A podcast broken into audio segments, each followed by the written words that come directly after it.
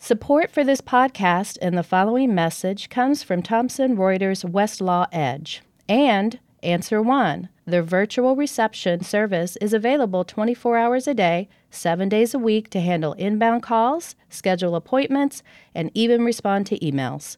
Check them out at answerone.com forward slash podcast for a special offer. That's answer, the number one, dot com.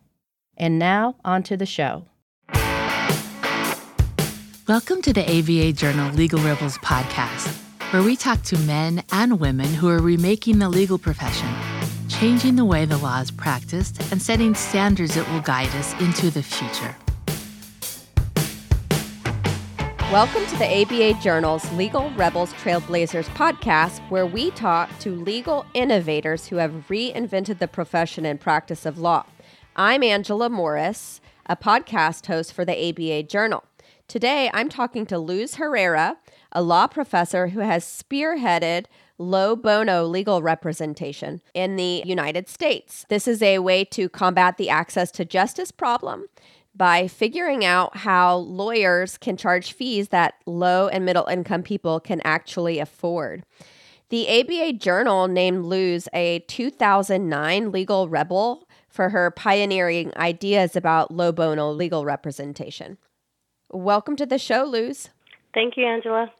I'm so glad to uh, talk with you today. The first question is um, you know, since the ABA Journal named you a legal rebel, you've actually moved.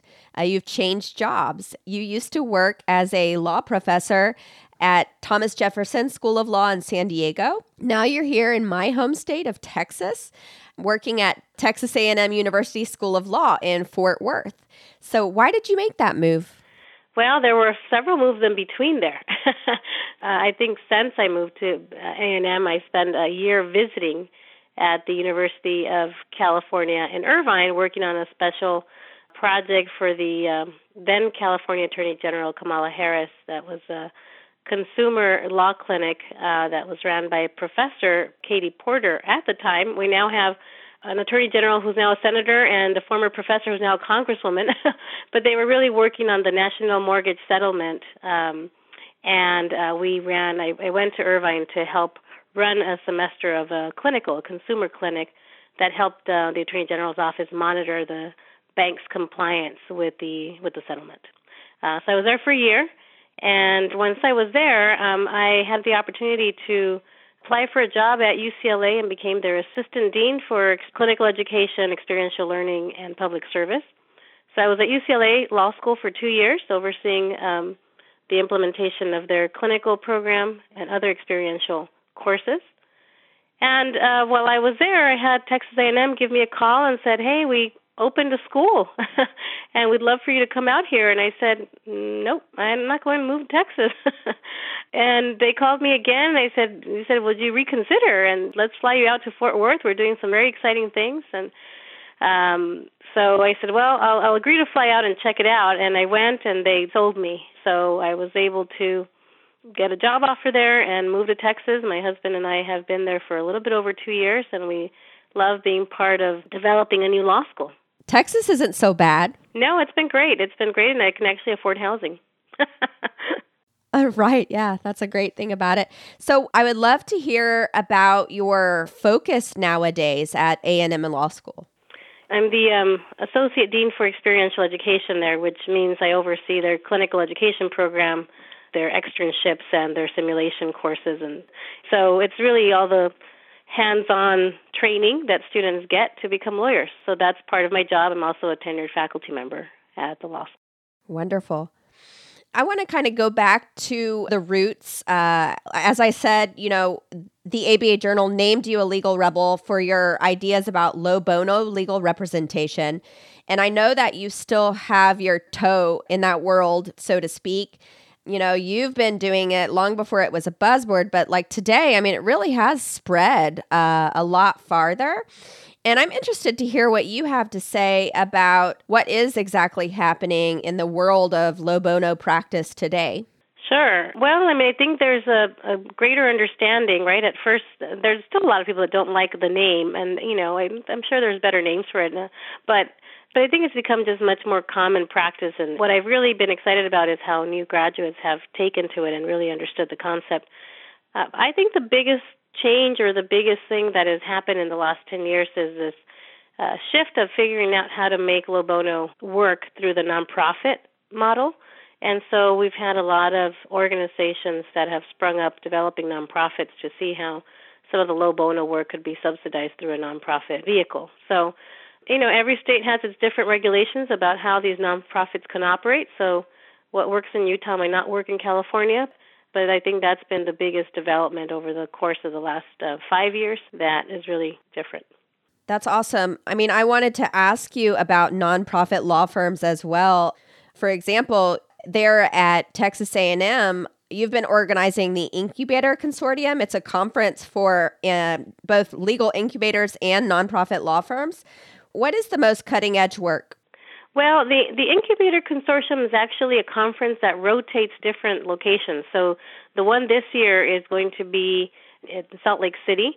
The one last year was in Georgia. Uh, the year before was in Texas A&M. So it's really um, a consortium of different individuals that are, are organizing a conference where directors of incubator programs and participants in those programs, but also leaders of nonprofit law firms can come together once a year to share information about best practices. We often get sponsors who contribute to to these programs and believe in the low bono model to also participate in the conference. And so it's really an opportunity for folks who are usually off working in their own communities and trying to make a living and also do good and provide uh, serve a gap.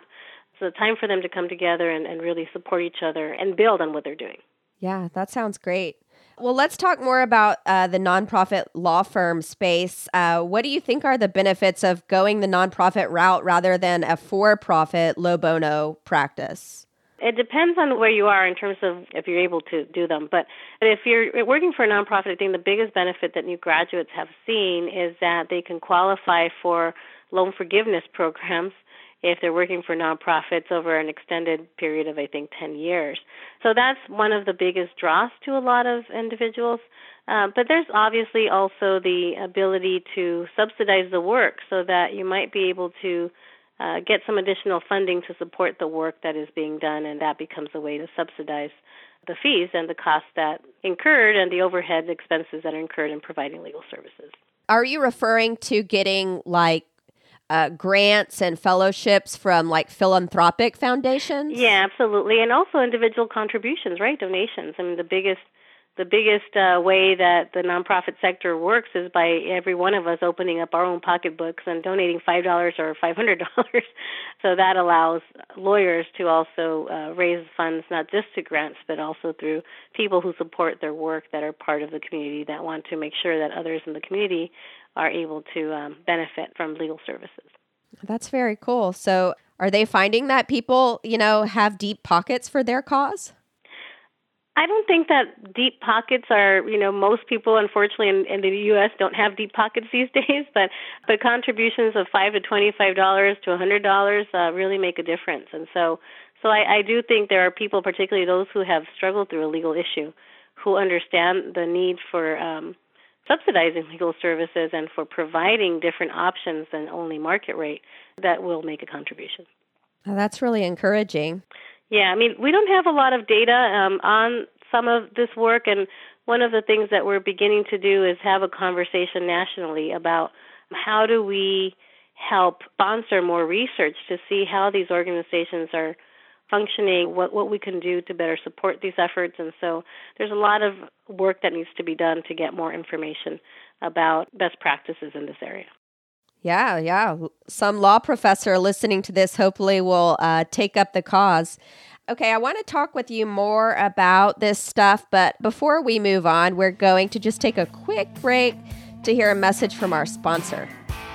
Is your firm experiencing missed calls, empty voicemail boxes, and potential clients you'll never hear from again? Enter Answer One Virtual Receptionist. They're more than just an answering service. Answer One's available 24 7. They can even schedule appointments, respond to emails, integrate with Clio, and much more.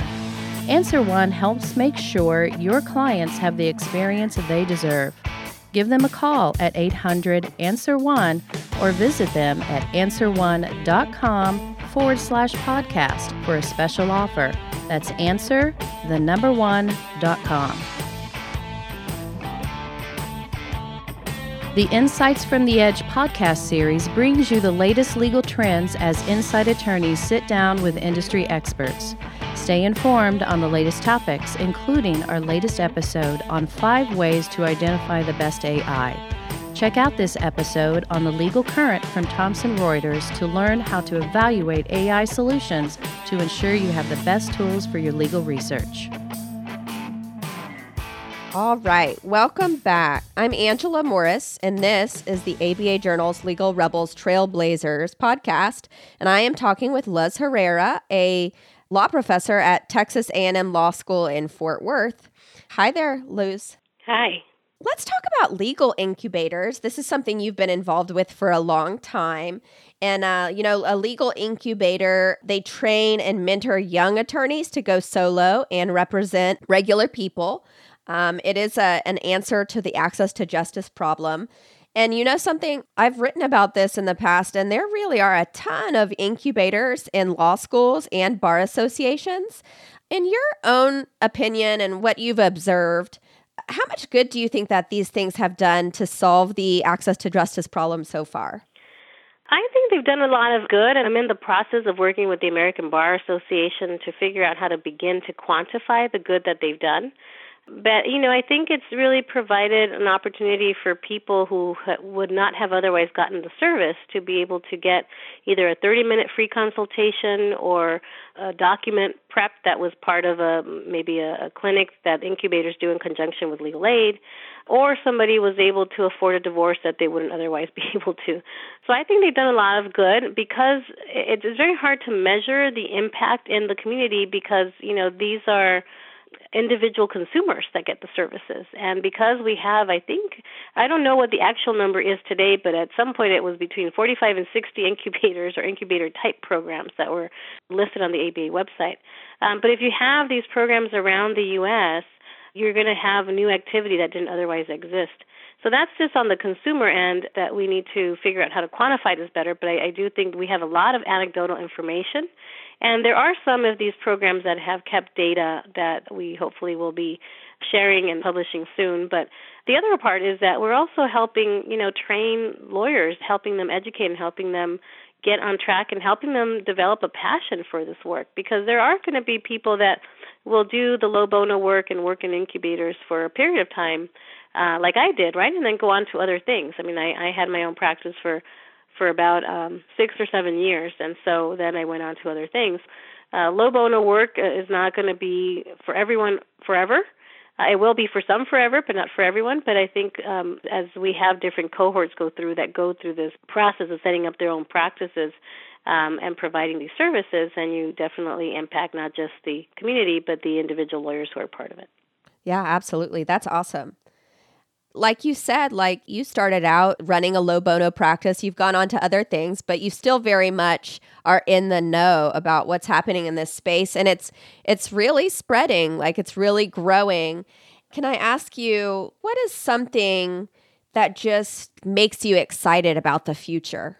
Well, I mean, I think what's really exciting is that we have a renewed or a new interest from the National Science Foundation about this area of work. And so the Academy of Social Sciences has recently um, issued a journal that's focused on access to justice and begins to have a conversation about access to justice on that scope. So having, you know, kind of top academics and researchers begin to pay attention to the, the gap of legal services and the need for different models is really, really exciting. Wow, I had no idea about that. Thank you for sharing. You know, I just have one more question for you. We've kind of hinted at this a little bit already, but whether it's a for profit, low bono practice or it's a nonprofit law firm, I mean, the truth is, it's great for lawyers to have a job, but they aren't going to make top dollar when they're focusing on serving low and middle income people. Can you tell me just why would you argue that they should do it anyways? Well, I mean, I think, you know, if you wanted to make money, law school is not the path to go. you should go to business school or you know get some great engineering degree and go figure out a job in Silicon Valley is going to pay you top notch, right? So the percentage of lawyers making the top money is, is, is pretty small, um, particularly when you first come out of law school there's also a whole lot of students, including you know myself, you know, go into law school thinking they're going into law school to help people, and there's plenty of studies that along the line they you know say, well, there's student debt and there's you know kind of real life, and so I have to pay my bills, so I'm going to go do something else. Um, but but I think some of this work really allows law school graduates and attorneys to balance both, to be able to say, I'm doing some good, but I'm figuring out how to make a living I'm not going to be capped at a public interest salary if I'm able to develop a great business plan that allows me to to make more than what you know maybe my local um, public service organization would pay. So I think there's opportunity to make a living. You know, when I when I had my own practice, I was able to you know, I got myself a car. It wasn't a new car. It was two years old, but it, it was nice. I liked it, and I was proud of it. Um, I was able to buy a home, um, and I was able to buy a commercial building. So you know, it's not necessarily going to be able to generate um, tons of money. Where you know, I, I think there's there's a lot of zeros missing in my pension as a result of doing this work for six to seven years. But the satisfaction that I received, the relationships that I built, and I was able to figure out how to make a living and, and live a reasonable life. Uh, I didn't live in a penthouse, I didn't have new cars, but it really depends on what your priorities are and what you want to make of the profession. Yeah, doing good and, and making an impact sometimes is worth more than money, huh? Yeah, for some people, and for those who don't, then these are not the right projects for them, right? So, but I think there's a great sector of lawyers and law students and prospective law students who go into law because they want to make a difference. Yeah. Well, God bless them. Luz, I have really enjoyed talking with you today. Thank you so much for joining us. Thank you, Angela. It was a pleasure. That is all the time we have today. I'm Angela Morris, and you've been listening to the ABA Journal's Legal Rebels Trailblazers podcast. Bye bye. If you'd like more information about today's show, please visit legalrebels.com, legaltalknetwork.com, subscribe via iTunes and RSS, find both the ABA Journal and Legal Talk Network on Twitter, Facebook, and LinkedIn or download the free apps from ABA Journal and Legal Talk Network in Google Play and iTunes. The views expressed by the participants of this program are their own and do not represent the views of, nor are they endorsed by, Legal Talk Network, its officers, directors, employees, agents, representatives, shareholders, and subsidiaries. None of the content should be considered legal advice. As always, consult a lawyer.